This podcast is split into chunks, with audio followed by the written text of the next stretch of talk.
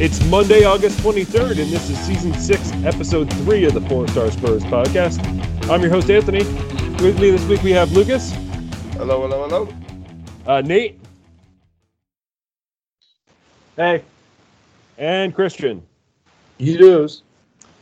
Well, I'm excited to have a, a conversation this week with with two consecutive Premier League wins to start off the season, especially when uh, Arsenal have two consecutive Premier League losses to start the season. So that's always always a good uh, place to be. Um, but I think this is going to be an interesting episode episode compared to last week, where we had like a really good performance to talk about. I think now we have a couple mediocre performances to talk about, uh, but we still got a result in the league at least. Um, but first, I want to have a conversation quick about the Conference League match this Thursday.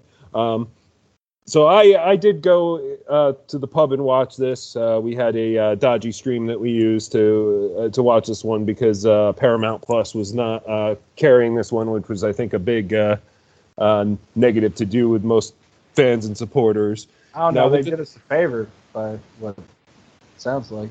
Oh yeah, well I I, I guess in, in the case of it wasn't a very exciting performance to watch, that yeah maybe they did, did us a favor there.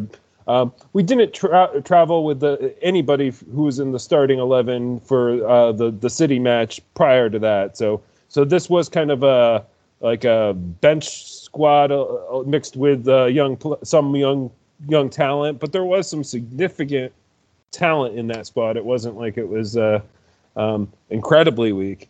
Uh, but we did manage to to lose one nil away to Pacos de Ferreira, or uh, I think it might be Pasos or Pasos. Um, I've I've heard other people pronounce it better than me, but uh, regardless, um, what were you guys' thoughts on this uh, this match and result? Uh, Lucas. Yeah, um, I, I don't think I was too upset or worried by it. Um, I think sure we're going to get a lot of jokes for the fact that we lost to this team, but I mean this was a this was a training exercise for the kids is what that was, and it was an ex- it was a chance to get like some of the young guys some minutes. Uh, it's one of the reasons I do hope we go through in this next round and or on Thursday we're able to get the job done and get into the group stage of this tournament is just because we can continue to use it like that and get these guys minutes instead of having them play Watford's U23s or something. They can actually go play some European competition, get some get some minutes under their belt. But I think the main thing for me was I just I was looking at specific areas. I wanted to see Doherty have a great game. I wanted to see guys like Ben Davies have a good game. Uh, I wanted to see Winks have a good game. And those were the areas I think that I was disappointed. I wasn't disappointed with the fact that we lost. Um, that's to be expected. But um, yeah, I was I was more upset with Doherty's performance and Winks. Those were the two main outliers for me that I was genuinely angry about. Nate. Yeah, I have to agree with Lucas. Um, this was, I mean, by the by by the look of the lineup with how many like youth players we had, Romero's first game with us, Bryan Gil's first game with us. Um, it was a chance for rotation. It was a chance for the guys on the bench to, to try to see if they could um, compete with the starting eleven for minutes. And it's really disappointed that, as Lucas said, they didn't really. It was it was them. It was those players that were the ones that really had to pour out, rather than the younger players like Scarlett or Sessegnon. Now, no, no one really lit, lit the world on fire at all in the game, but it was especially your Winkses and your Dohertys that had these poor showings, um, which you do not want to see. So yeah, it was incredibly disjointed, which is to be expected with a squad that's never played with each other and a brand new manager on a game in a dodgy, well, I don't know if it's a terribly dodgy field in Portugal, but a way European tie like this. I mean, we have to only go back last, last season to when we, what, beat, I can't remember which team it was in those Europa League qualifiers by the skin of our teeth to go through. It was 2 1. I think they had a man sent off before we even scored. So, you know, we've been in they had two guys sent off, didn't they? Yeah, they had two, I think, actually. So like, so you have to think like, well, it was that wasn't easy. This isn't going to be a walk in the park either. For the team uh, fielded, but at the same time, um, there's no away goals anymore, and we're going to be back home. And I expect us to play a stronger team in this regard. So you expect to go through. And to be honest with me, it's like I didn't even watch the game. Like I couldn't, I didn't want to bother finding a stream. I had to work when I was actually my first day back in the office.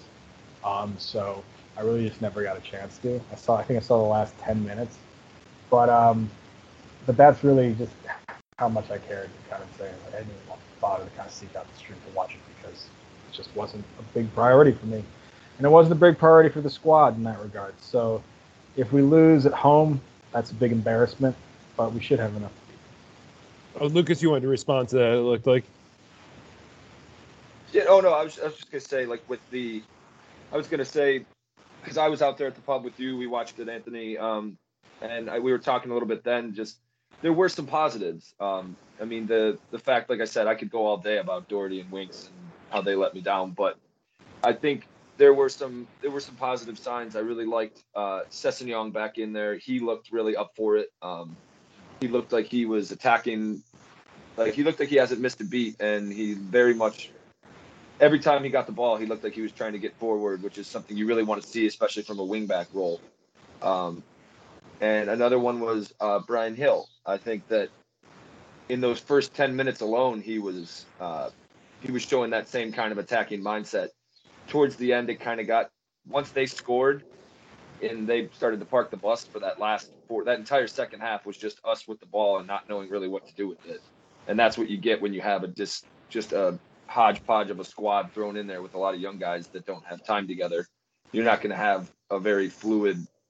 Uh, you're not going to have a fluid way of breaking these teams down. So um, it was good to see guys like Hill, and he again just for having his first day out there he looked like every time he got the ball, he was willing to take on the guy in front of him and try and get past him. And a lot of times he did. So I think there's a lot of there's some definite positives from that game on Thursday that we saw. Yeah, no, I, definitely, and I agree with you. Like, uh, uh, Bryan was uh, had some uh, good dribbling moments, uh, some uh, clever attacks. I mean, obviously, the there wasn't good communication between players. I mean, you'd like to see some uh, join up play with like Sessegnon and and Bryan, who are both playing well, but um, but it, but it was a little disjointed. But that's to be expected given the fact that these guys uh, aren't aren't necessarily uh, deep into their training together with Nuno and uh, like uh, and they're obviously not the first team. They're not the guys who have been in camp the longest. Um, so you know, Sessegnon's been hurt. Bryan came from the Olympics. So I, I think it was just good to see them get some minutes. Uh, uh, Christian, did you get a chance to watch any of this, or? Uh, you... No, I, I, was able to uh, to uh, have my eye on the stream while I was at work, and um, you know I think you put out a C squad, and, and you're going to expect to lose games. Um, to teams you don't know that well, and and uh, and the team a team that doesn't gel. Um, and that's what that was about, right? It was about okay, let's give all these young players a chance to earn their spot. Let's see uh, who's going to go the hardest. But there was no cohesion, there was no gel, so you know we got we got taken apart in that respect. Um, but you know, going back and home, you know, you're going to see more there. You're going to see um, a few, probably Højbjerg's just going to see, you know, more like standard, sturdy players that have more creativity and can, you know, make a difference quick so we can win and go through so that we can probably put out another B or C squad in the first leg of the next round. So it's, it's, you know, I think Nuno's doing the right thing. I think more importantly, um, it, it, gives me a glimpse that Nuno is worried about the Prem and the FA Cup, which is what he should be worried about, because we need top four, if not a run at, at the um, at the Prem, and we need to make a run at the FA Cup. So, um, so I'm glad that that's being, you know, prioritized as number one. It needs to be, and I'm sure that's part of when he was brought in. He was, you know, he already knew that and was told that. I'm sure. So, yeah, I, I don't think there's anything to be worried about with losing that one nil. It's it sucks, but it's again priorities here, and and I think we'll see a, a good a good game on Thursday. Yeah, no, I um, I, I I fully agree. I mean, I would have liked to seen some more service to Dane Scarlett um, uh, when he got his opportunity here. Uh, he really didn't get uh, much service from anybody, but on a whole, it was just nice to to see some of these guys play. Uh, hopefully, we'll get better out of them in the future as they get used to playing with uh, each other one more. And I'm not really that worried about the result at this point. But let's go to MVP, LVP, and let's start with MVP first. Um, uh, Lucas, uh, uh, I'll start with you for um, for MVP. Um, yeah, so I didn't have too many uh, that were high on my list. I didn't think anyone stood out fantastically, but I- will say Sessegnon, um, just because I like the way he was attacking on the wing. It was really impressive to me. It just it's that that attacking mentality is what we definitely need for him, and the confidence definitely was there. And so once he gets that full confidence and gets to start playing with some of the regular guys, I think he could be a good asset for us. So I was pleased with the play, way Sessegnon played. Yeah, that definitely uh, a good shout. And, I, and I'll just jump in and say he was my MVP as well. Uh, uh, Christian, did you have an MVP for this one? Um, I don't know if, if you know MVP he can really be picked out. I thought Sessegnon played all right. I didn't think he was he was that good. I mean, I think Sessegnon should be should be fighting for a spot um, higher up, but I know he's earning that back. But um, I thought that uh, was all right, and there was some flashes of of brilliance here and there, but, uh, but no one really stood out. But there was definitely a couple LVPs that stood out. Nate, did Nate did you catch enough to have uh, MVP or LVP? Not really. I can't really say. Um, okay. All I saw was a lot of trying to kick the ball deep downfield, and Dane Scarlett really that's not his game. He's trying to hold that up. So I felt like that was kind of a waste of time trying to not try to build through them. But that was also a problem with our midfield is not being able to have be able to build through um, the middle on the ground rather than quickly get forward and trying to get second balls and hold the ball up. So that was 10 minutes at the end, though, when we really had to try anything. Um, it was nice to see Romero. I thought he did a couple of nice moves, um, even though it seemed like he was still not fully fit and was nursing an injury.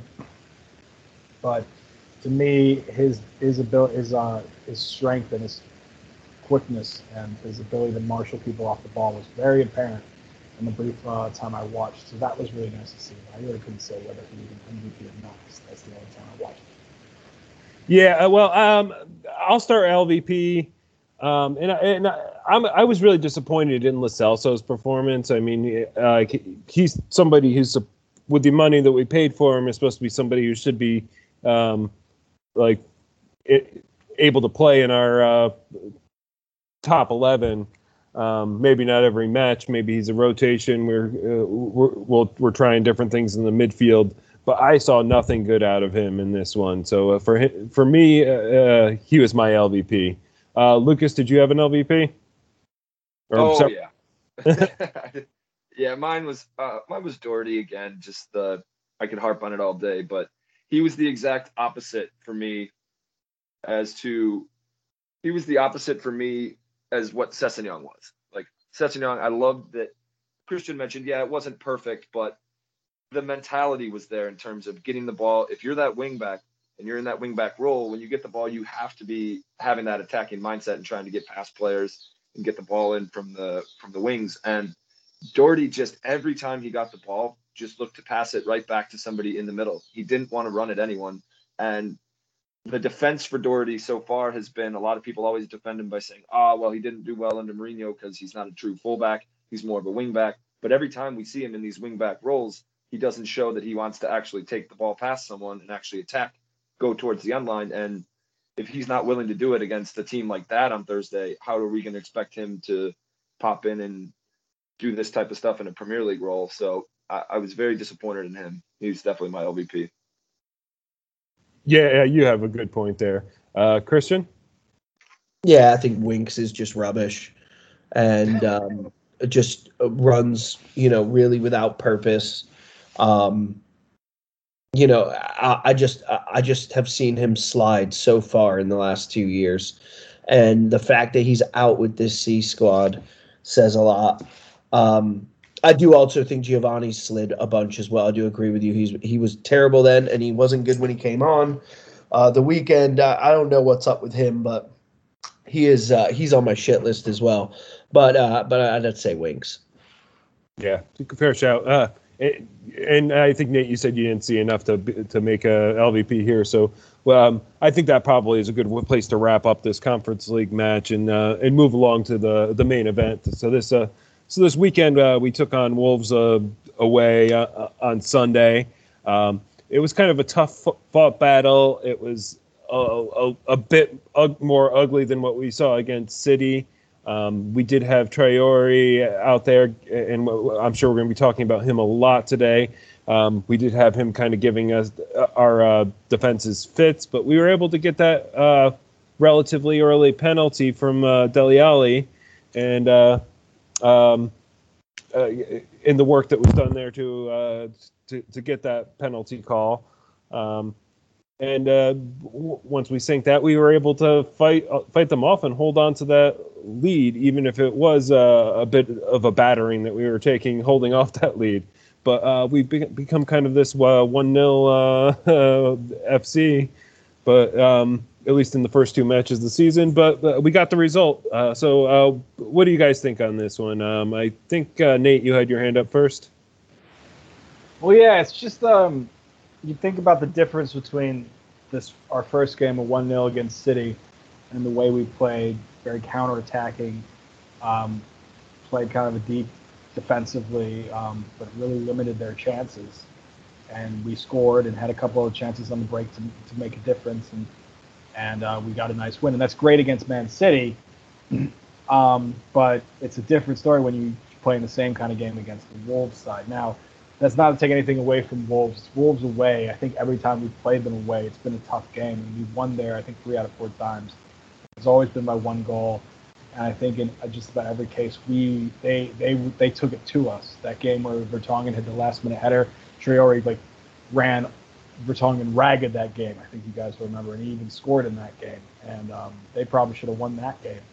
Um, even the three-two when Pochettino was still there in, in the Wolves' first game, they came back and could have had several chances to tie that game. And then the one-one, we scored early, and then they really had loads of chances and equalized in like 80th minute off set piece. Was last season when they were probably their worst Wolves side. So it's always it's not been it's never been easy for us to play against a Wolves team. And these Wolves team is pretty good. Uh, they still have Traore who will destroy anybody. But seeing the same problems that we saw last year is something to be concerned about. Um, and it was again the midfield's inability to kind of break the press and move the ball forward consistently that got us kind of pegged in. Um, and Traore, they were able to keep possession. Traore was able to kind of run us ragged, especially in that first half. Yeah, uh, Christian, you, you looked like you wanted to respond to that. Yeah, I mean, listen, Wolves were unlucky. Um, they had a bunch of clear cut chances. Traore is an absolute fucking unit. Lucas and I are texting all night um, about just how much of a beast this kid, kid is. Uh, he took uh, Tanganga for an absolute ride yesterday. Who you know, Tanganga was amazing against Man City, and he got a little lucky. And and he was still good. He wasn't bad. I mean, it's hard to mark that guy. I mean, he's just he runs at pace and he's big. His fucking thighs, each one is bigger than his waist. I mean, it's just he's he's an absolute beast. And and you know, um, Jimenez did well. Wolves played a really good game there, and I'm sure the Wolves podcast is talking about how unlucky they are right now. Um, but um, what we did was we ground out a win, and grinding is something that we have not been doing, uh, certainly in the last half of last season. Just like we ground out a win against Man City, and that is something I'm super proud of and so happy to see. Um, but there was no doubt there there was some luck involved. I think that um, uh, Dele's going to start to, you know, grow more and more. He'll, you know, if he keeps this up, uh, he'll start getting called up for England, which will drive up more confidence. Um, he uh, he worked hella hard on the off season. Um, I'm I'm getting more and more impressed with him. He's trying to be the creativity uh, man that you know when it was the uh, Fab Four, he was more of, and uh, he's making more chances happen. Um, he's finishing his dinner from the pen spot, which for English people is a really hard thing to do, as we well know. So um, I think that um, I think what I take away from from this whole thing is um, we're up for grinding out, holding on to a lead, and we certainly didn't show that last year. So that's a fucking massive positive. No, um, we've got some, you know, real sparks of brilliance, and I think Kane coming on um, uh, is a positive sign. Um, eh, you know, he he was he's been such a twat about the whole thing, without a doubt uh, he you know could have handled it so much better and i hope it doesn't tarnish his legacy if we get through the you know the next 12 days or whatever it is or 10 days Um, and you know the the transfer window closes. We've we've held on to Kane, and he starts to get back into scoring mode and Spurs mode and loyalty mode, and, and we make a run at things. I think it'll it'll really step us up again. So uh, you know a bunch of positives some negatives to take away is we did get lucky in a lot of senses we you know Lloris made an absolute made two incredible saves um uh we uh still look a little bit thin center uh, and, we're getting run through a lot. And I, I don't know whether that's um, uh, Højbjerg not um, anticipating well enough, but balls are going through the center. And I mean, that breakaway that should have been a goal uh, for uh, Traore um, was was horrendous defending. Uh, and that was all through the mid. Uh, there uh, just some sketchy shit that I'm seeing um, uh, for from our center backs and defensive midfielders. So that that still needs to be addressed massively, and I'm sure Nuno knows that, and they'll be working at that on the training ground. But I do feel really confident that I know we didn't, you know, we only scored a pen technically, but it was a pen, and we were penetrating through in the box, but um, I do feel like we're going to score, even with Stevie not being my number one choice. Really, um, he's still, oh, except for that absolute magic piece of skill he did on the uh, touchline, which was absolutely incredible. Um, uh, which I totally had to eat my words because I was motherfucking him right before then. Um, but um, I, I think that I feel like we're going to score when we're when we're breaking downfield, which is what you know one of our main game plans is. So I take away a bunch of positives, mostly that Nuno's got the spirit of the dressing room. Um, they obviously are enjoying what they're doing right now, and they're willing to work, and that's something we haven't had in a while. So, Lucas, uh, Lucas, yeah, from I think like a lot of what Christian said there was uh, pretty spot on. I think one of the things that uh, like he touched on there with the mentality. I know we saw last year when we went Wolves away, we got that quick goal by Ndombele in the first few minutes, and then we sat back, and it was just a matter of time. Um, and like you said too, with the Wolves, I mean, if I was a Wolves fan, I would be fuming right now because they've played really, really well in their first two games, and they don't even have a goal to show for it. And they got two losses, but that team, yeah, they they took it to us. And I think what Nate said with the press, I think that was the main thing that bothered me was that they had like we weren't able to get out of our midfield or out of the out of the box and we weren't able to get the ball out of our half with their press. And i think we definitely need to address that with some uh, some type of midfielder. We need a general in the midfield that can actually help us break down those those pressure situations because we had a lot of we had a lot of definite dodgy moments that against teams that might be more clinical, we could have been down a lot of goals in that first half. Uh, Nate, you looked like you wanted to, you had a response. Yeah, no. Um, Christian, you mentioned luck a lot. I I think that's not giving our guys as much credit as we should give them. Um, I wouldn't put it down as much to luck as kind of. I other than that big chance that Traore had through the middle on the Dier turnover, I don't know if they really had too many really really good chances. Like there was a couple. There was that one that Jimenez hit over the bar, but if he scored that, that's a worldy of a goal, where he's kind of leaning back and um, and he's trying that to. That was right really corner. well played. And a really nice shot, just went over the bar. But and we know like Neves can hit a good shot, but like every single shot that they hit on target went right at Hugo. Like he didn't even have to move at all the whole game. And like that is one thing that maybe you can count on luck, but I think that's also how we set up. I mean, you let Trey. I mean, Traore is amazing, but he's got a Sissoko finish that's always been a thing holding him back, is that his final ball is woeful. And it happened again. He blazed past Tanganga in the first like five minutes, got it on and into cut inside, and then hit it out for a throw in. And even his shot when he was on the way through, I was totally comfortable because it's Traore and he can't score. And he hit it low and right at Hugo. and Hugo and Hugo had that great one-on-one save. And then so like eh, they had good chances and they and Traore like really hit us, especially in that first half. But you know what? Aside from that big chance on the, once again really came from a Dier turnover more than anything, I thought. Um, they really ran out of steam in the second, and I think in the last 15 minutes we were the better side. And just like with City, which is a very encouraging point, which is a very encouraging sign. And Lucas, you mentioned this too, but how we actually are taking it to teams in the end. We're not sitting back at the last whistle with Jose. And these first two wins, Yes, it may be one that nil wins. Yes, it may be a lot of counterattacking. But in both those instances, at the end of the game, we had the ball in their half of the, field, both times. And at the end of Jose wins, we're usually like pinned all the way back in our half, just waiting for time to end. Whereas this time it was like we were probably the next team to score more likely in both instances, I'd say.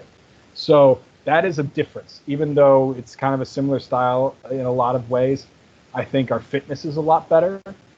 I mean, Oliver Skipp, I thought he was pretty solid today, especially being on a yellow card uh, for over half the game. And I'm going to inter- interrupt you there because we do have a question that I think might be a good one to uh, to tackle uh, with where you're at in the conversation. I'll let you take first tackle at it, Nate. Uh, so Glenn a- asks us on Twitter, um, uh, who who has impressed you more, Skipp or Tanganga? Uh, who has the higher ceiling? Overall impression on both so far, um, with two games under their belts. Uh, um, Skipp has impressed me more, but they both impressed me immensely. I think that's more to do with the fact that Skipp didn't have to man mark the, um, uh, Adama Traore in his second game of the season, more than themselves in general. Because I think anyone is going to have problems there. Andy Robinson said it's, it's the toughest guy he's ever defended. So as far as ceiling goes, um, they both have a really high ceiling. I couldn't tell you which one is better. I maybe um, I think Japhet can get more confident going forward, and when he does, he can be great because I think he actually it's his his final ball is underrated. I've seen him whipping some really really dangerous balls that people just haven't gotten on the end of, and he's got some great ball control. He's got underrated tight control, and he got to plow through people on occasion. He did that a couple times against City. He wasn't able to do that today uh, yesterday, but I think that game can develop further, and I could see him being a little working a lot better in his attack. Because his defense is outstanding. Uh, just anyone's going to struggle against Traore. So I think it's kind of unfair to use this game as a case study in that regard. But I thought Skipp was was solid. What he does that a Winks or Soko doesn't do is he he he kind of clogs up passing kind of areas. So like you'll notice like most of the I actually disagree with what Christian said because I feel like most of their penetration, just about all of it, came through the left side of the Traore. Like and and without him, they would have had a really difficult time getting us through once they got to the edge of the box, even after that, they really couldn't find a way through. We were blocking shots. We were kind of intercepting the ball. We were turning it over, and that's a different problem because that's what I'm more worried about. I think at central midfield defensively is fine. It's the fact that they can't keep the ball and get it forward, and that's where I find the Skipp and Højbjerg partnership to be problematic because I like both of them as players, but I do wonder if they can play together well. Well, yeah, and it seems like we might not need two hold, holding midfielders for every match. To your point, uh, but I'm going to let Christian answer the question next and uh, respond to uh, uh since you guys have a bit uh, like d- different point of view here. Uh, yeah, I think Skipp's um, more impressive in my opinion due to the fact that um, uh, you know, Norwich has fallen apart without him, um, and he's had to come in and he's had to uh, readjust to a different squad, and he's done that quite well. And I think that's a really hard task. Uh, Tanganga's been uh, at Spurs for you know a year and a bit, and um, and, and I think he's been good, but uh, you know he got he got pretty dealt with by uh, by a really good player yesterday, and I think Skipp held his own well. Um, to rebut on the I, I don't think we're losing it through the center. Uh, you're right. The the attack was pushed to the wings because Traore was taking advantage of Tangang on the wings. But our issues in the center are a massive problem. That's without a doubt. And and I think Wolves definitely exposed that three or four times. They had four or five pretty clear cut chances that that really could have gone their way. Um, and uh, and I think uh, you know the luck part of it we did get a bit lucky. There's there's no doubt. We we needed a little bit of luck there because possession was you know uh, forty uh, percent in the in the first half, and the way that they um, they worked the ball, especially through our mid and on the wings, um, it was it was not it was not up to standard. And and if we'd have lost that game two one, uh, I think everyone would have been like, well, yeah. I mean, they kind of they kind of ripped us apart. They were knocking on the door, uh, but but again, we did grind it out. So I do give the boys credit for that because they they grind out so well uh, these past two weeks, and I'm super super happy and excited about that. Um, I still think we you know we need to improve um, uh, being tight at the back without a doubt. Higher ceiling, I think Skipp's got a higher ceiling as well. Uh, he's got more room to move. Uh, he can he can play uh, all over the pitch. Um, so, but but I still think Tanganga's done a fantastic job. Uh, Lucas, uh, your answer and uh, any response that you have to both of what uh, everything both of these guys said. Yeah, I definitely think um, in, in, terms of the luck thing. I mean, I, that's that's to me a lot of that is just how football is, you know. Because if you're looking at if you're Wolves, you could be saying too, well, we got kind of lucky because uh, Spurs had a couple chances in that first half that we could have put away. That was that one that Bergwijn tried to square up to Dele.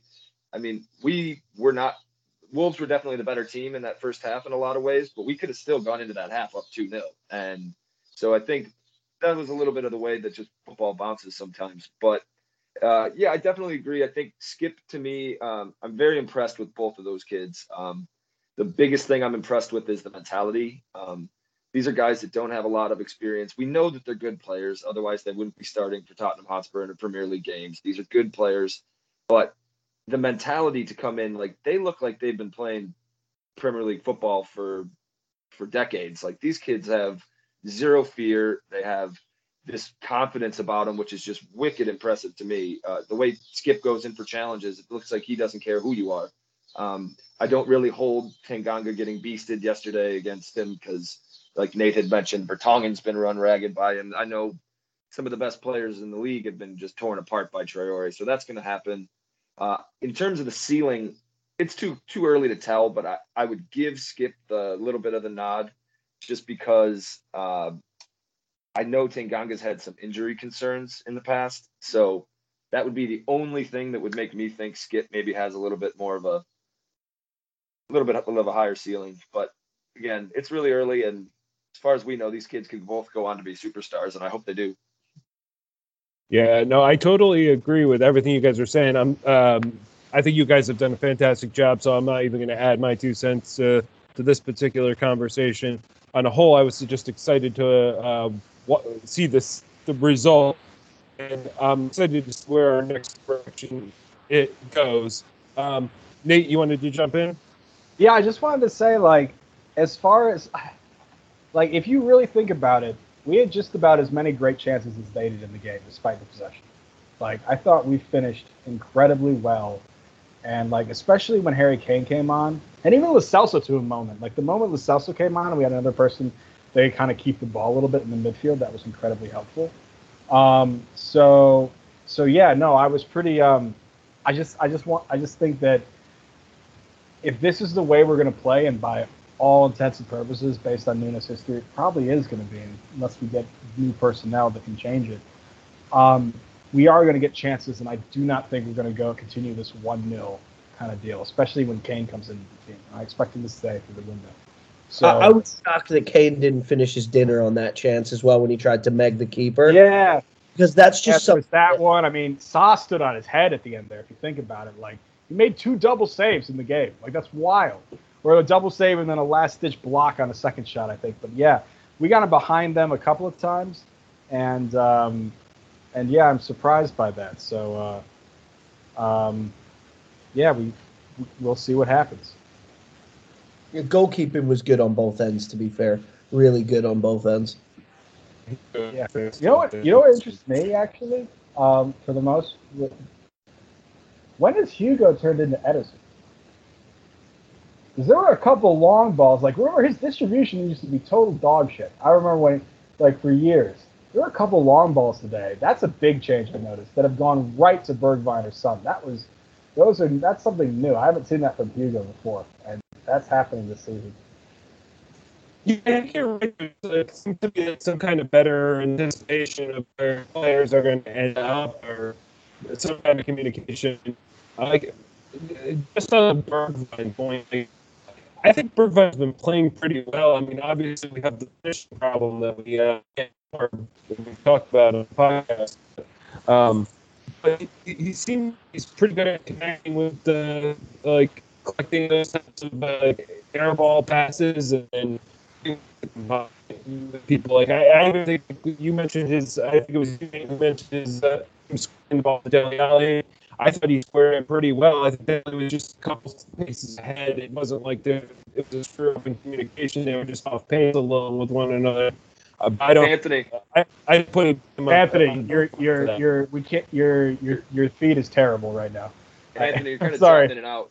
Oh, okay. No, but on Anthony's point there about I, I, I or uh, what Nate you brought up, that is something nice to see with with Hugo because, I mean, if, especially if we're going to be trying to find ways through and like uh, without like a Toby or somebody that can hit. We know Dier can do it sometimes with those long pings, but seeing that distribution, like if Hugo wants to send a few of those nice balls over the top and hit those guys in stride, I'm more than welcome to have that in our in our war chest, if you will, one of just another asset that we can try and play around with. But yeah, it was Hugo's. If, if that wants to be something that he puts in part of his game, I'm more than happy to see it. Yeah, but also we want to be careful. We're not going back to the fucking Gomes days where we're just launching it out there and hoping someone's on the end of it. You know, we don't have Peter Crouch to get to, to hold the ball up either and knock it down for Defoe. So I really hope we don't do that because we don't really have that. Though Kane to Son, hey, that could happen, right? Um, yeah, uh, but that Bergwijn, you know, he really impressed me today, uh, yesterday. I I thought he had a really good game. I thought he had. It, it wasn't like the shot he did take was a bad shot. It was a great save by Sa, um, and he um, that that beautiful little flick down the touchline to get that really good chance late in the second half. Whew, whew, that was beautiful. Let's let's see more of that. So a confident Steven Bergwijn, I think, could be very very dangerous. I'm hoping Yeah. I can build.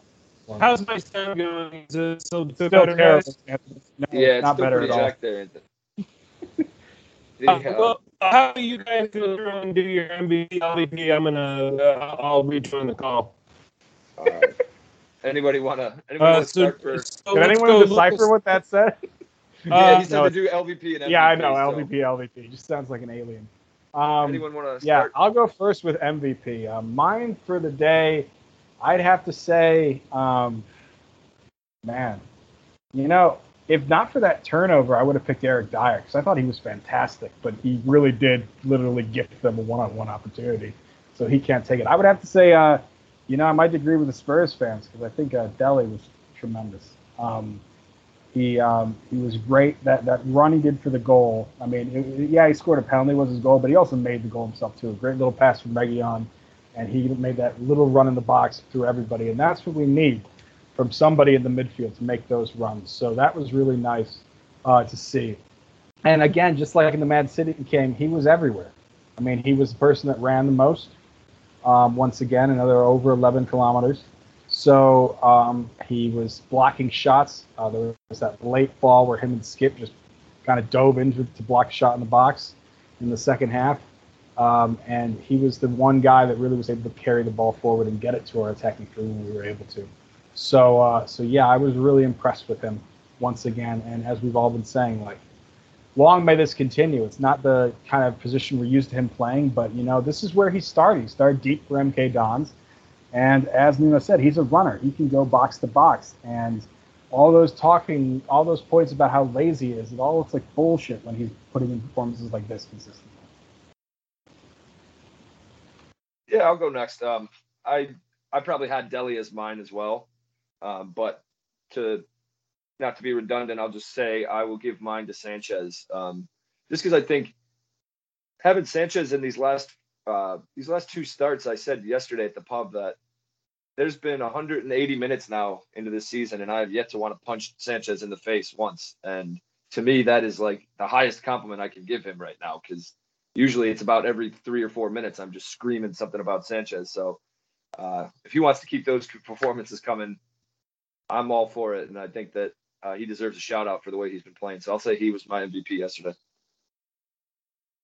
Yeah, I, I'm going to say Reggie. I thought I thought Reguilón was really really good, um, and um, uh, just solid, really solid. Um, I was I, it was nice to uh, I felt I felt confidence every time he had the ball, and I thought it was a good display from him. He ran hard and uh, and he, he did he did all the right things. So I think we uh, he was definitely a big part of why uh, we kept another clean sheet. Um, I should I just roll into my uh, LVP, um, which is uh, which is uh, Uh, you're still kind of dodgy, Anthony. Yeah, and your screen is frozen. yeah. Is that better? Uh, barely. barely. And your screen is still frozen. what is going on, man? I can't like wait. someone jam your radar or some shit? No, it's just fade. I think we should Christian, just who were you? Christian, were you doing your LVP? Yeah. Yeah, so my LVP would be Moura. Um, I thought he was uh, he just was non-existent. Um, he wasn't creative. Uh, not not exactly. Um, it would not that he was bad. I just I expected so much more from him, and do expect more from him. He was right to get subbed off. I mean, he was just way too quiet for uh, someone who needs to be uh, basically a, a huge part of our of our uh, offensive strategy. So pretty disappointed with Moura's um, uh, play yesterday.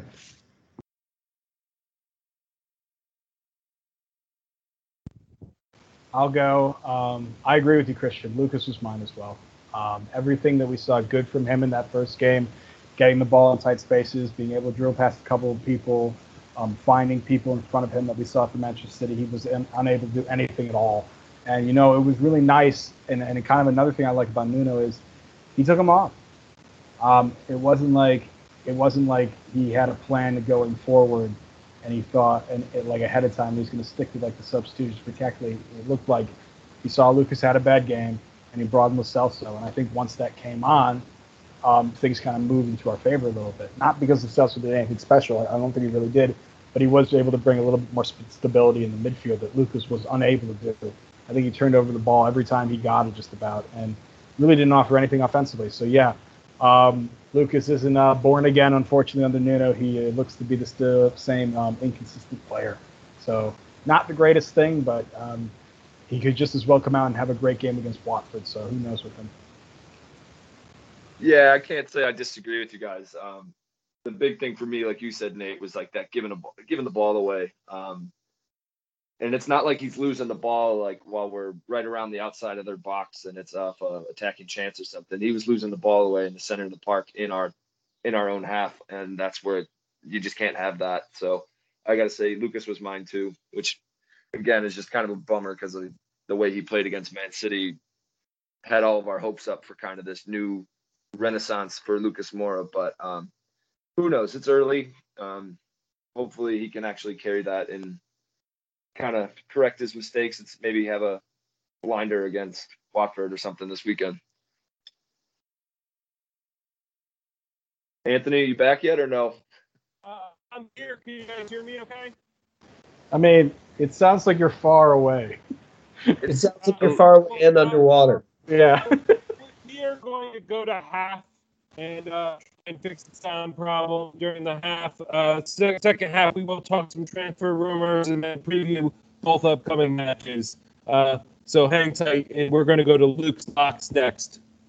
so, what he said, if you didn't hear him, is that we're going to fix the sound issues at halftime. And uh, we're going to go to Luke's Lock next. So, thanks for listening. It's sorry for the technical difficulties. All right, we brought Luke's locks coming at you, boys. Let's get rich here. Here's your free money four picks of the week. We're going to start with Man City over three goals versus Arsenal. Arsenal have yet to score this season, and I got to think at some point they're going to score, as fun as it would be for them to not score all season. Uh, City at home is going to have no problem blasting through them and throwing a couple goals up. So over three is your pick there. Uh, next one is Liverpool at home to Chelsea. We're going to take the under on this one, under two and a half goals. These two teams are very even and they're very sound defensively. Um, I expect this one to be low scoring, which has been the trend with these two teams when they meet up. Uh, third one is Leicester minus a half goal at away at Norwich. Norwich has looked awful thus far this season and has conceded many goals. Leicester is coming off their ass kicking that they took today at West Ham. So they're definitely going to be up for it and want to bounce back, and I expect them to do so away, minus that half goal. Uh, last one, Wolves at home against Man United. We're going to take the over on this one. It's two and a half goals. Wolves, like Arsenal, has yet to score this season, but has played really great in their two games. So I do think goals will be coming for them. And Man United, of course, has the firepower that they have. So I expect them to score a few as well. So over two and a half goals in that game. There's your four free picks of the week. And let's go get rich, kids. Well, thanks for that, Lucas. And uh, I apologize for our technical difficulties there. Uh, it seems like my internet's gone in and out, so hopefully we don't have any more problems. But we're going to power through either way and make sure that you guys get an episode uh, uh this week. Um, but um, I want to start the second half conversation by talking about some of the transfer rumors that are going out. And I think probably a good place to start that is with um, kind of the news that's been coming out over the last day or so, and we have a good question on that. So we are going to go to the the question from um, our own Joe L. Um, so Joe asks us uh, at Northern Spur USA, um, the great debate: Should we try to sign Traore? Uh, so, what are your guys' thoughts on Traore? Obviously, we saw him uh, play, um, but there there is a debate about whether we should bring him in, and it is looking like there's some serious interest here. Uh, Nate. Yeah, there's definitely serious interest. I mean, pretty sure Romano, Gold, Kilpatrick all reported on it there, and I think we are we had an initial loan rebuff for the expected. We're expected to go back in again and do like maybe a loan with an obligation to buy or some weird shit like we've been doing uh, with Lo Celso and Romero. But um, I'm kind of mixed about this. I I see Traore. I mean, like he causes everybody problems, but I think we're, we're, trying to replace the goals in our team that we lost from both Vinicius and uh, Gareth Bale leaving, and Bryan Gil ain't gonna do that. Um, I think because I mean he's a good player, but he's young, and he really only has had a kind of one season, full season in La Liga, and he didn't score too much in that. So it wasn't like kind of this match made in heaven there. And then you're looking at Adama Traore, and as as wonderful he is to watch run at opposition, when we've talked about his end product, we witness his end product and how poor it is. And so, does it we kind of replace the goals that we want to buy a winger, or what it sounds like is if we go for Traore, we're not getting another striker. Um, but at the same time, there's something he does bring that we do not have, and that's ability to carry the ball through the midfield. Something we haven't had since Dembele, really, in the team. And Adama is so physical that it's very difficult to get the ball off of. So, in some weird fashion, he could be the person that kind of, uh, you know, allows us to kind of keep the ball just because of how strong he can be. So it really depends on what we get out of him when we get him. And it's a lot of money, but at the same time, Nuno really wants him, and, and you know what? We should really back the manager here because um, it's his philosophy that's going to be trying to get. And uh, if he wants him, I say, you know what? Let's go for it and see what happens. Worst thing, it's still going to be absolutely fun as hell to watch, and we don't have to face him ever again. So you know, in that regard, it's great. But uh, but I don't I don't think I am going to agree with you, Luke and Christian, because I know you're pretty high on this guy about um, whether I think this is the great great call. I don't, but at the same time, I think it could work out. I'm just a little hesitant on it. I, I get your point, Nate, and we are going to go to Lucas next.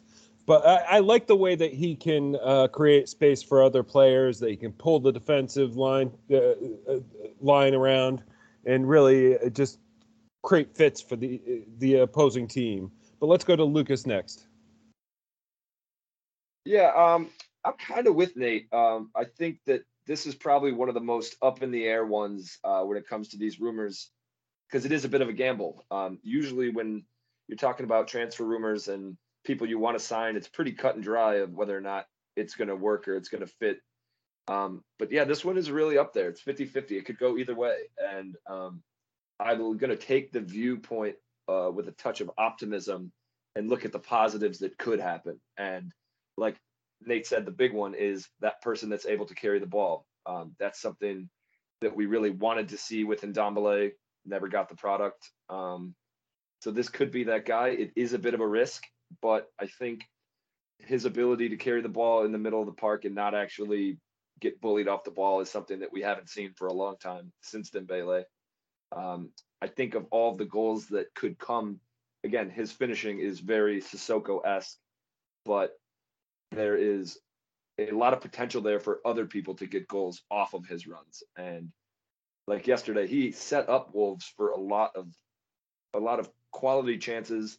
Not, I, I don't want to say Wolves doesn't have the great uh, like good finishers. They have a couple of guys who can score, but if you take a guy like a Traore and have those runs into the box with a Kane or a Son in the box as well, it's going to take a lot of pressure off of those guys. So there is a massive potential for a lot of goals to be created off of him, not actually him scoring them.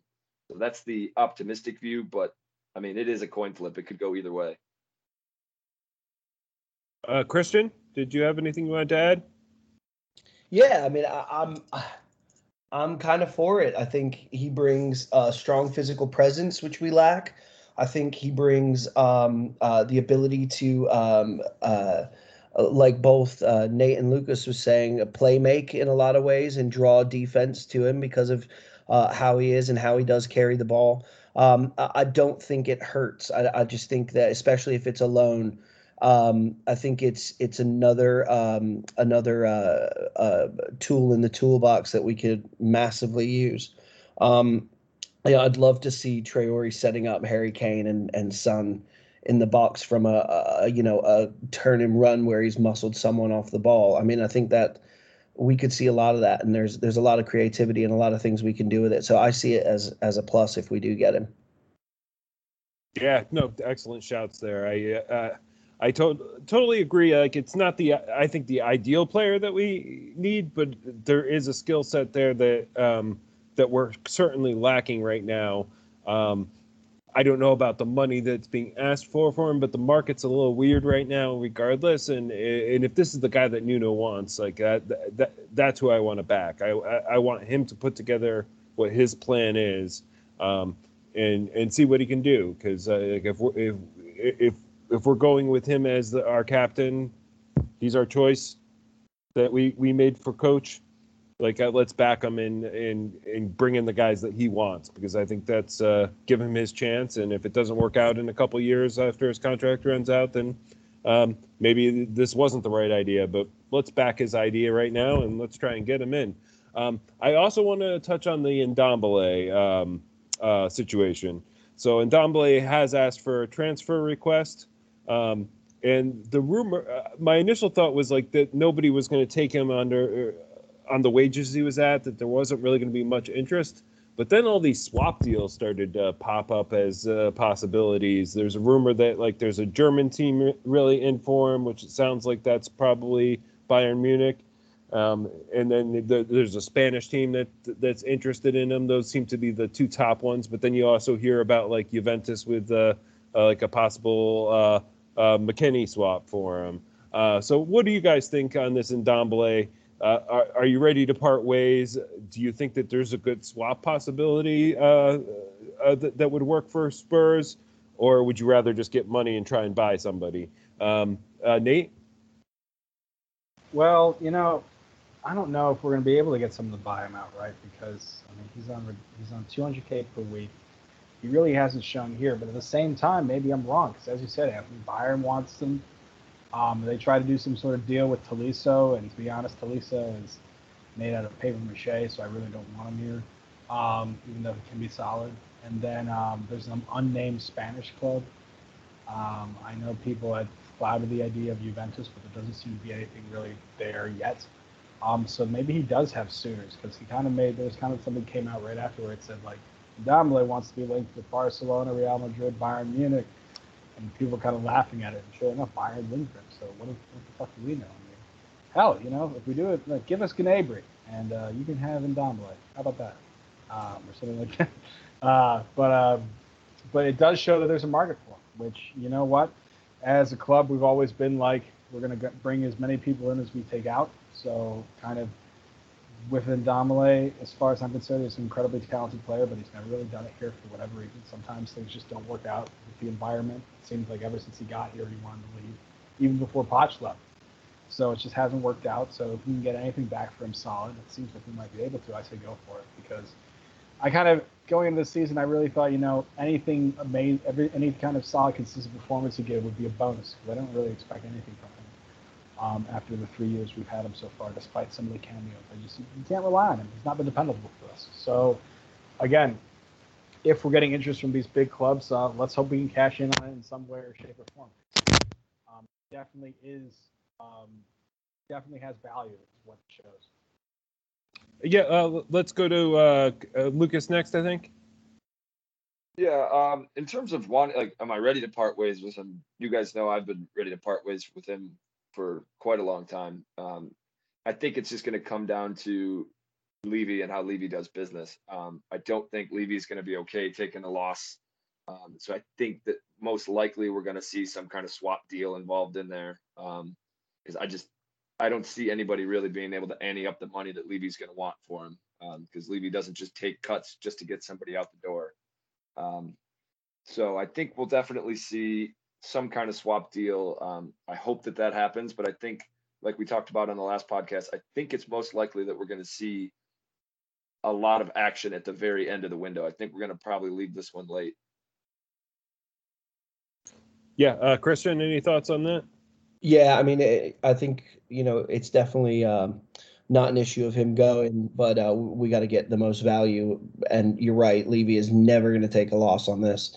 Um, it's it's got to be some kind of clever swap deal in our favor. So um, you know, no hard feelings, parting ways, and uh, we just got to do the best to get the best for him. Yeah. Uh, so I have a question that kind of goes to transfers that I want to tackle uh, real fast, and it comes from uh, Shubes. Uh, so at the real Shubin asks us, and this was in response to what Glenn had asked earlier about Skipp and Tanganga. He said, "Brilliant question to follow up. Uh, do we need to avoid them being burned out?" So talking about Skipp and Tanganga. Um, hence, uh, talk about uh, Tolisso, the, who you mentioned earlier, Nate, and Tomiyasu. Um, so do you think that we need to bring in some of these guys to, uh, to, to for depth, even if we do think that we can get uh, good performances yeah. out of Skipp and Tanganga? But, but I mean, no, actually, I don't know what I said yeah for. Tomiyasu was getting linked to us when the expectation was Tanganga was going to go out loan. That's not happening. We don't need Tomiyasu. We're keeping Doherty. I don't know if we can find anybody for Aurier, but if we can't, we're also going to have Aurier on the books. We're not going to buy a fourth right back with none going out. So I think Tomiyasu's dead um, on arrival. I think Tanganga's really taken that spot. And Doherty is a backup at this point. And Aurier is, if we sell him, great. If not, I guess we have a third right back. Um, in the midfield, you know, we uh, we're looking to bring one in. Um, even even if Adama Traore comes in, that's said to be the replacement of the striker. So I do think we would like another midfielder, especially if we're taking Ndombele out. Um, so who knows who that who that would be? Oh, and we're going to try to get rid of Sissoko as well. So maybe we could use two of them. But uh, absolutely need a midfielder. I hope we go get one. Sorry, but um, excuse me, but like yeah, definitely. I think uh, I think we definitely are going to need more uh, depth in the midfield. Case in point was Thursday game and how ineffective we were there. Lucas? Lucas? Uh, you're on mute. Lucas? Can you guys can you guys hear me? Yeah, we can hear you now. Oh man, this podcast is just gonna be called technical difficulties. The uh, the um no, so I, I agree. I think that I don't see the Tomiyasu one happening just because of like Nate had mentioned the fact that Tanganga seems to really want to make this his spot. Um, I would love it to happen though. Uh, I'd love for it to happen because again, I have it doesn't look like Serge is part of Nuno's plans, and I have zero faith in Doherty to even do any job. Um, so I would love to see it happen, but I don't think it will. And I do think we will try and find some uh, bring in another midfielder because yeah, you don't want to burn out Skipp. Um, and I just if Ndombele and Sissoko are going out, uh, that could free up some space. I definitely think that's going to happen, um, or at least I hope that it happens. Yeah, no, definitely. I I agree on that. One one final transfer rumor. To, oh no, Nick, you want to respond to that? Go ahead and. Yeah, I just want to say like we, we just on the midfield thing. Like I'd love for us to be in a position where we can rotate Højbjerg and Skipp. and I think that would be you get another box to box creative midfielder. Maybe that's a Celso long term. Um, I really would be it would be amazing if somehow we swung Weston McKennie. Uh, I know his name's been kind of looks like we're monitoring him. There hasn't been anything really concrete, but it does seem like there's something at least a little interest there. And with Paratici being the guy that brought him into Juve last year, um, you know he, he he rates him. But um, but yeah, I just think Højbjerg and Skipp playing together really holds us back in kind of uh, keeping possession of the ball.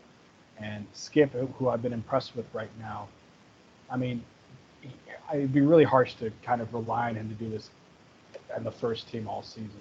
It'd be a lot to ask. So I do hope that we're in a position where that can happen because having Højbjerg or Skipp be able to play Thursdays in this competition or rotating in and out depending on what game it is, I think would be really, really no, I agree, and like I like the the idea of like a McKennie. I think there's great marketing value as well as just a great player there uh, that can do some of that midfield stuff that we kind of need. Um, and yeah, I, I, think we can't go the whole season with two holding midfielders and uh, and less creativity. We definitely need some more creativity out of it. So good points there, Nate. Um, I want to uh, talk about one final transfer topic before we kind of move the conversation along, and that was like a uh, news that came out fr- from Alasdair Gold today. Um, and this is the Harry Kane. This is the only time we're going to talk about the, the the Kane transfer, which has been kind of quiet compared to previous weeks, to be fair. Um, but the rumor had it, that came that came out was that City's only offer for Kane so far only official offer has been for uh, 75 million pounds um, with 25 million in add-ons um, which i know there was rumors out there that it was more in like the 130 range um, or maybe w- at least 130 in euros. Um, but um, what do you guys think? Is this um, if this was the only offer is that kind of uh, do we do you guys understand why maybe Levy wouldn't take any calls, uh, Lucas? Yeah, I mean, well, absolutely. Uh, if that's the only offer, it's it's ridiculous. It's laughable. Um, but yeah, you don't expect Levy to sell arguably the best player, one of the best players in Europe, and probably the best player in the league. It's like that guy's not going to go for that offer. That's a ridiculous offer. Uh, I do think I think Kane's definitely coming around to the idea that there's a real possibility that he spends his year here, not at Man City. Um, I know it was funny seeing he tweeted uh, or his social media presence after the Wolves win was like good three points, hard fought win, like that type of stuff. And you didn't see any of that after we played Man City. He was completely radio silent, and now he's seems to be coming around to the idea that he might be spending his year here. Um, and I just think that unless Man City and he's up and pays what Levy wants, that's probably what's going to happen. Well, and to your point, Lucas, I think it's probably even too late to for him to ante up. I mean, uh, with this little time in the window, I mean, if we were going to sell Kane, we would need a suitable replacement, and and that guy just doesn't seem like he's out there this year. Like teams just don't want to let go of their guys. Like we've been connected with tons of players, like in the seventy to ninety million range the most likely euros in most cases are the guys that we were looking at but none of those seemed like they were going to come through and if we don't have somebody that we're bringing in to replace them i just don't see levy pulling the trigger even if they came up to the asking price at the last minute it just doesn't seem to make sense to, to pull the trigger this year we have more value out of keeping kane at this point especially if he's coming around to the idea of playing for us as much as I, i'm pissed off at levy um, any other thoughts on the? Uh, I'm pissed off at Kane, not Levy. Uh, I, am pissed off at Levy most of the time, but th- this time I'm kind of siding with Levy. Um, uh, any other thoughts on the, the this uh, uh, money situation, Christian? Yeah, I, I think I think that he's going to stay now. Um, just with everything that's happened and him coming off the bench and what Nuno said about he needs to get in the right state of mind and headspace to be playing here all year and and Man City not actually, you know, putting up the money already. Um, so I, I, think he will stay, but you know, you never know. This is uh, it could be a crazy last minute, huge record breaking breaking transfer. In which case, we'll have some real issues. But I don't see that happening now. I think uh, I think he's staying. Yeah, and uh, and uh, that that's why I think like there's talk about a guy like Traore because uh, like I think he's only useful if we still have Kane. Like uh, you know, pulling people off of Kane and Son is uh, the the only reason to bring a guy like that in, um, like in a new system. I think. Um, so um, excellent conversation on the transfers. Any other w- rumors that you guys want to discuss? Uh, I, I, we did. Uh, it does look like we're getting close to uh, um, Metz uh, uh, um, uh, midfielder Pape Sarr.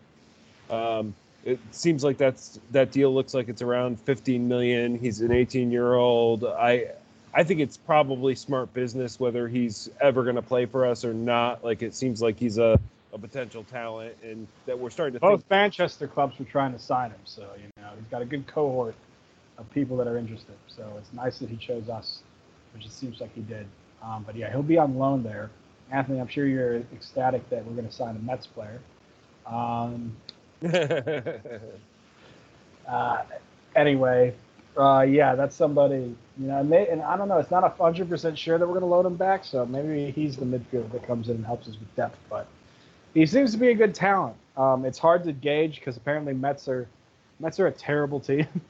so it's really hard to gauge how really good he is because you know that can be difficult when you play on a really bad side. But um, but he seems to have a lot of potential. Yeah, yeah, great, great, great conversation all around. Uh, uh, but that kind of covers the transfers. I do want to. We have two game matches to preview, and I think we're going to move through this first one pretty fast. Um, we already um, uh, took on uh, Paços de Ferreira this uh, past Thursday, and we have the home leg of that. Uh, we kind of already touched on the fact that this was a uh, team that's um, like when they come to us um, without the the away goal ad- advantage to worry about. Like uh, all we really have to do is just score two or uh, score one and hold them off until we can get to kicks or something. But um, either way, I think this is probably going to be a stronger squad since they don't have to travel anywhere. Um, we'll have some guys on the bench who can come in and try and win this match for us. Um, uh, but currently, they sit in 13th place in uh, Liga Portugal with uh, three points. That's one win and two two losses. Um, they haven't been looking good in their league, uh, but they have beat, beaten us in the first leg of this. Um, I'm not going to go into all the player ratings and stuff because we're not going to recognize any of these guys anyway. Uh, so, what are your guys' thoughts on this match? I have no idea. Lucas? Um, I think we're definitely going to see a little bit stronger squad. I don't expect us to flex out like our full starting 11 that's been playing in the Premier League, but I think we'll definitely see uh, some rotation and a little bit stronger of a squad just because of the way that second half went, where we had really no way to break down when they were parking the bus and they were just letting us have the ball. We didn't have a way through.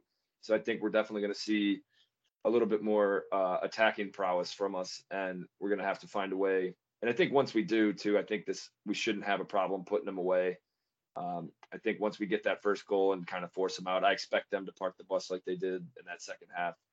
Um, but yeah, I, I, don't see it being um, as long as we start a little bit a little bit more of a attacking stronger team. I don't see this being a real big problem.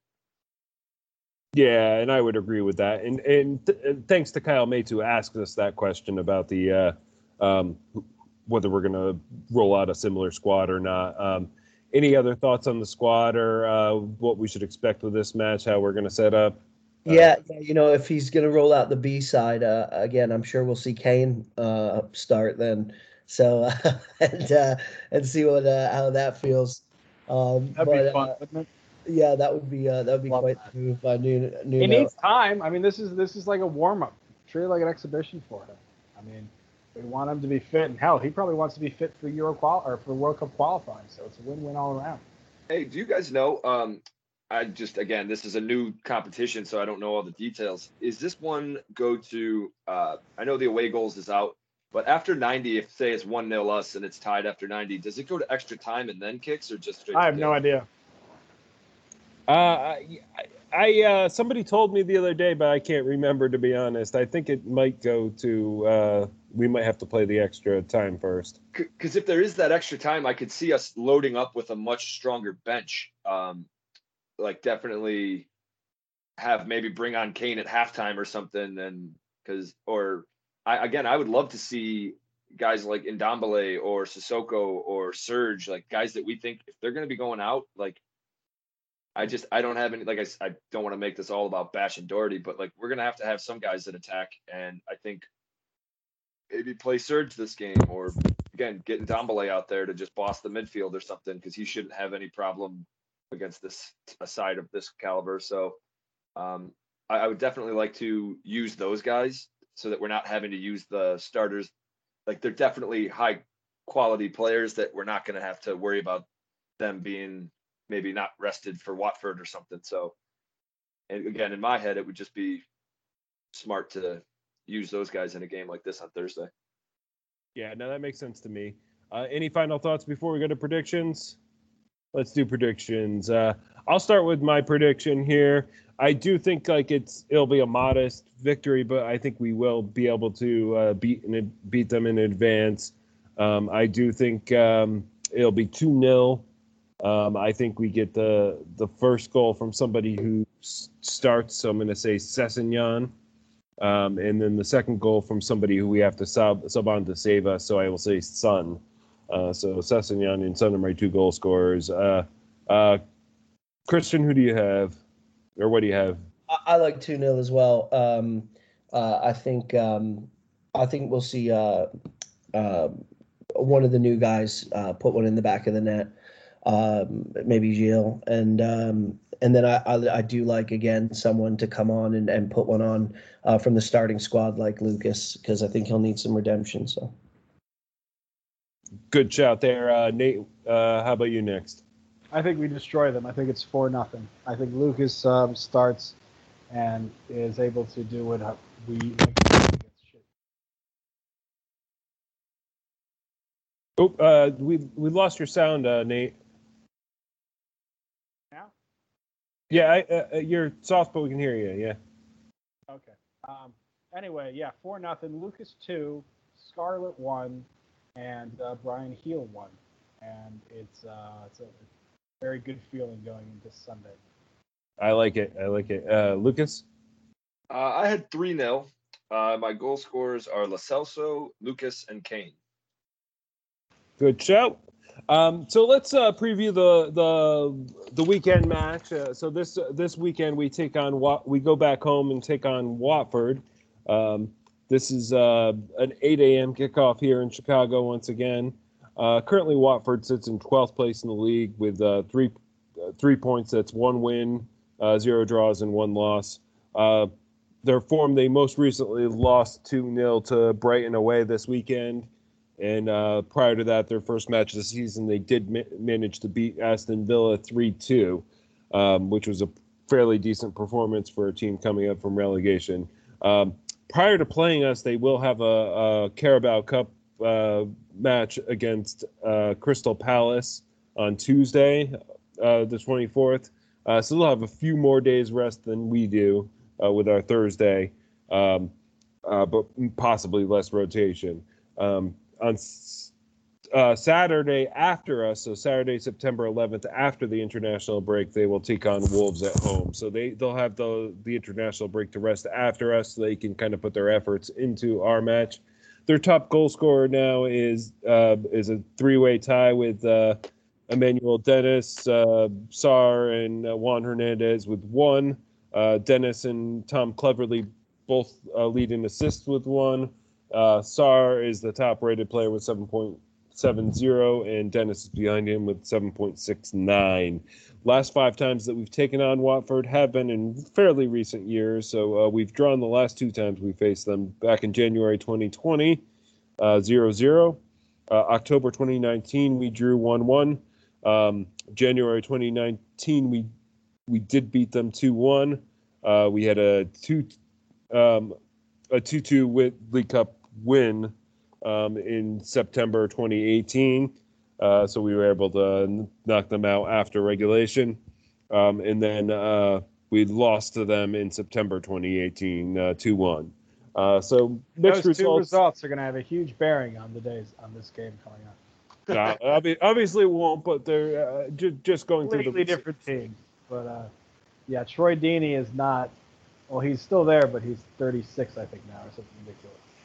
Um, I remember they used to like kill us. But um, yeah, Watford are interesting. They've got some talent. Ismaila Sarr, I think, is really good. He scored one for them against Aston Villa. That um, that game was weird because they got up to a three three nil lead and then almost and then really had to hold on because Villa made a late charge and kind of had a chance at the end to, to draw. Um, and then Brighton, who actually expect really big things from this year. I think they're gonna have a really good season. I really rate Graham Potter. Uh, they they kind of dominated that game. So you know they've given up five goals in two games. So let's hope we can score more than one.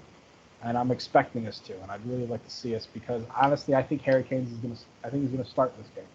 I think it's gonna be a situation where, I mean, whatever we've gone through in this this summer, I think he is professional enough to play. I mean, even in the cameo he had with when he came on for Wolves, he looked very dangerous. He had a good chance. He was able to link up very well, and I think the more game time he get he gets, the better he'll get. So I expect him to play and do well in this game, and I think that will just lead um, with everything else. Um, Watford at home, we should win, and we should win comfortably. Yeah, and, and to your point, like Harry Kane, you'd like to see um, like this is his homecoming. Like it'll be his first home match. Like the away fans were. Uh, uh, I defended him in the Wolves match, and like I, uh, there was the social media about the back and forth between uh, Wolves. If you haven't seen that, definitely check that out.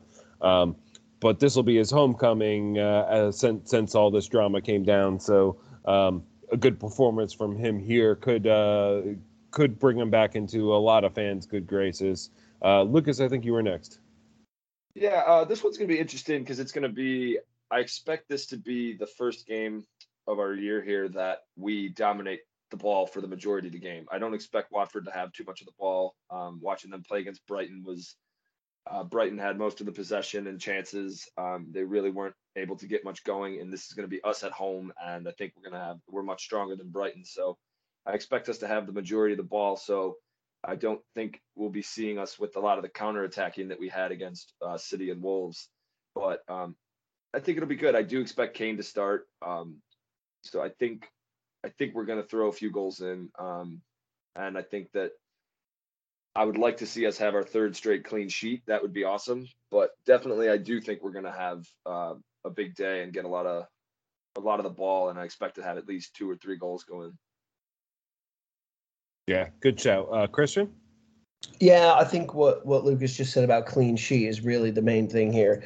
Uh, we've got to keep up this clean sheet run. Uh, we've got to um, really control possession, really control the ball. I, I think goals will come um, because we're playing an inferior team and, and we're really um, set up attacking uh, wise. So I think we'll win this comfortably. I just really want to keep a clean sheet, like Lucas said. Yeah, I think defense will it's certainly what we're set, we're handling fairly well uh, with Nuno. Like, and he knows how to uh, set up a defense, but it doesn't feel as like uh, um, just overprotective as it did under Mourinho at all. Like, it feels like uh, we we have some methods to go forward, but yeah, where it, it, seems like he understands that we're lacking that. Like uh, really creative midfielder. I think Dele Alli has been very honorable in his box to box. Like him, he's run more distance than anybody else in the matches that he's played, um, and I think that's been very valuable to us. But um, but certainly, I think that's what we're going to need uh, uh, to improve upon to to get better.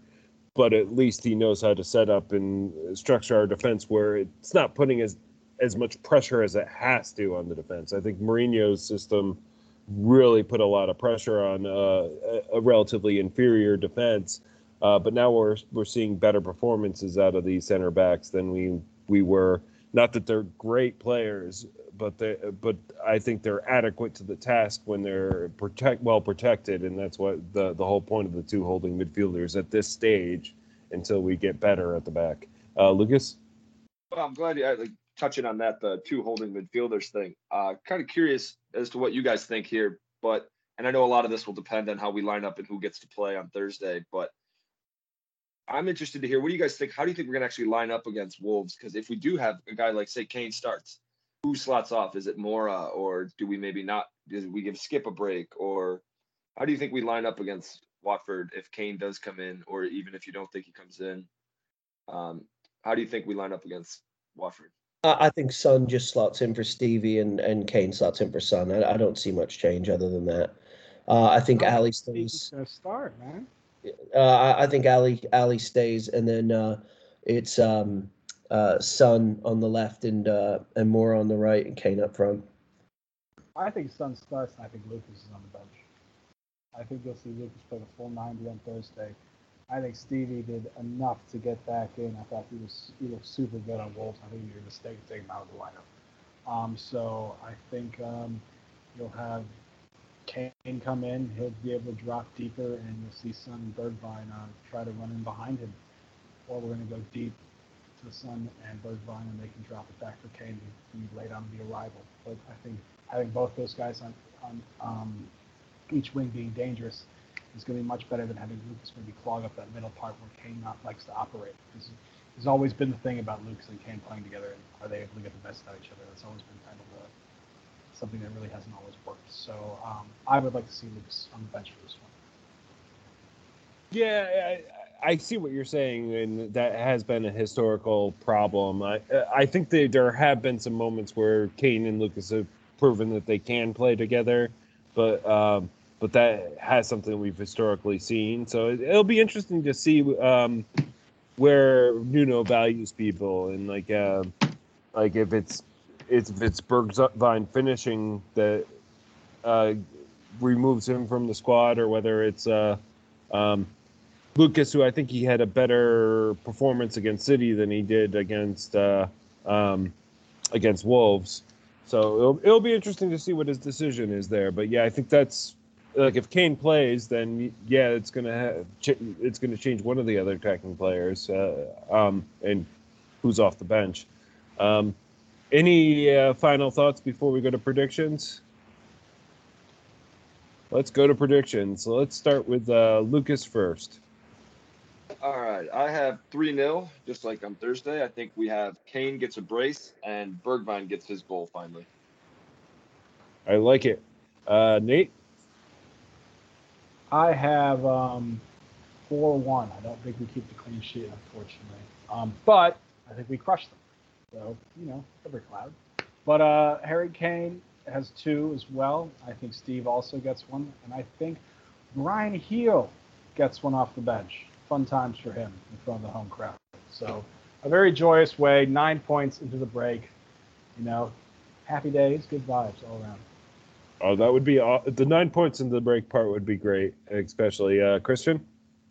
I think it's going to be 3 1. I want to keep a clean sheet, but I just don't think we're going to do it. I think uh, Watford are going to get get gonna get behind us for one. I think it's going to be a sunny hat trick. And uh, yeah, it's going to be 3 1. I hope it's a sunny hat trick for my fantasy team, but um, uh, I, I I also had three one written on my paper, so I'm going to stick with it. We're thinking a lot alike on our scoring predictions, uh, uh, Christian today. Um, I think my goal scorers. I'm going to give one to Kane, one to Son, and I am going to give one to Bergwijn. I I I really hope that he gets past these yips and like I think there's a really good player there, and he's he's doing other stuff so well. It's just the finishing that we're not seeing right now. And if he can work that out um, and find ways to to actually slot him in, or maybe just get lucky a couple times and just get get it out of his system, I think we we could see him be, be the player that we all were hoping he would be, um, which is still a very talented player even now, but um, but needs to be a little bit better with his finishing. Um, any final thoughts, just in general, on Spurs before we wrap up the podcast? Like the the as we go into this uh, transfer window closing within the next week, prior to the international break that will be coming up. Um, uh, how are you guys feeling after two consecutive wins? I think there's a lot more to be happy about than disappointed. I don't think we've seen the finished version of Nuno the way he likes to play. So it's always important to think about, like when you got to remember when Poch first came here, we were still dusting off the cobwebs of AVB, and um, we're still dusting off the cobwebs of Jose Ball too in some ways. So I think there are a lot, a lot of things to be excited about. Um, I think one of the most is uh, Dele Alli. I think this is a guy I think everybody should be able to get behind. Someone that kind of had a really tough season last year, and a lot of people kind of turned on him. A lot of people wanted him sold. A lot of people didn't trust him. A lot of people questioned his attitude and his toughness. And this, he the way he started the season, um, it's almost something where you could say, well, maybe he could become a leader of this team, especially with the way our golden boy, quote unquote, has acted recently. So I would just say, yeah, look at the performances of some of these players and realize that, you know, this not, team might not be as talented as some of those Poch squads, but there's a lot to be proud of with some of these performances, and there's a lot to look forward to. Yeah, I, I, I love those shouts. Anybody else before we wrap up? Uh, well, excellent conversation today. Thank you guys, to, and thank you to the listeners for sticking with us through our technical difficulties. Um, and uh, but thanks to to Lucas, Christian, and Nate for being on today, uh, sticking with me while I reset my router. Um, thanks to me for editing and sound today, uh, but I'm gonna say thanks to to Rick for executive editing and sound because I think I'm gonna need his help tonight to fix this mess. Um, thanks to Charlie for the music, Kevin for social media, Lucas for Luke's locks, Kimberly for the logo, and as always, the Atlantic Bar and Grill. Uh, I do hope to be recording back there soon, even if it's just once, once or twice a month for a while. Um, but uh, we do want to start recording in person again, where I think we're going to get a, a, better sound experience for you guys again. Um, I'm looking forward to that now that things are uh, moving back in that direction. Uh, find our merchandise at Big Head Media. Find us both on Spotify and Stitcher now. Hit the subscribe button and write us a review on iTunes if you like our podcast, or give us a review wherever you get podcasts. Check us out on Twitter and Facebook at Four Star Spurs and our website at four fourstarsspurs.com. Come on, you Spurs.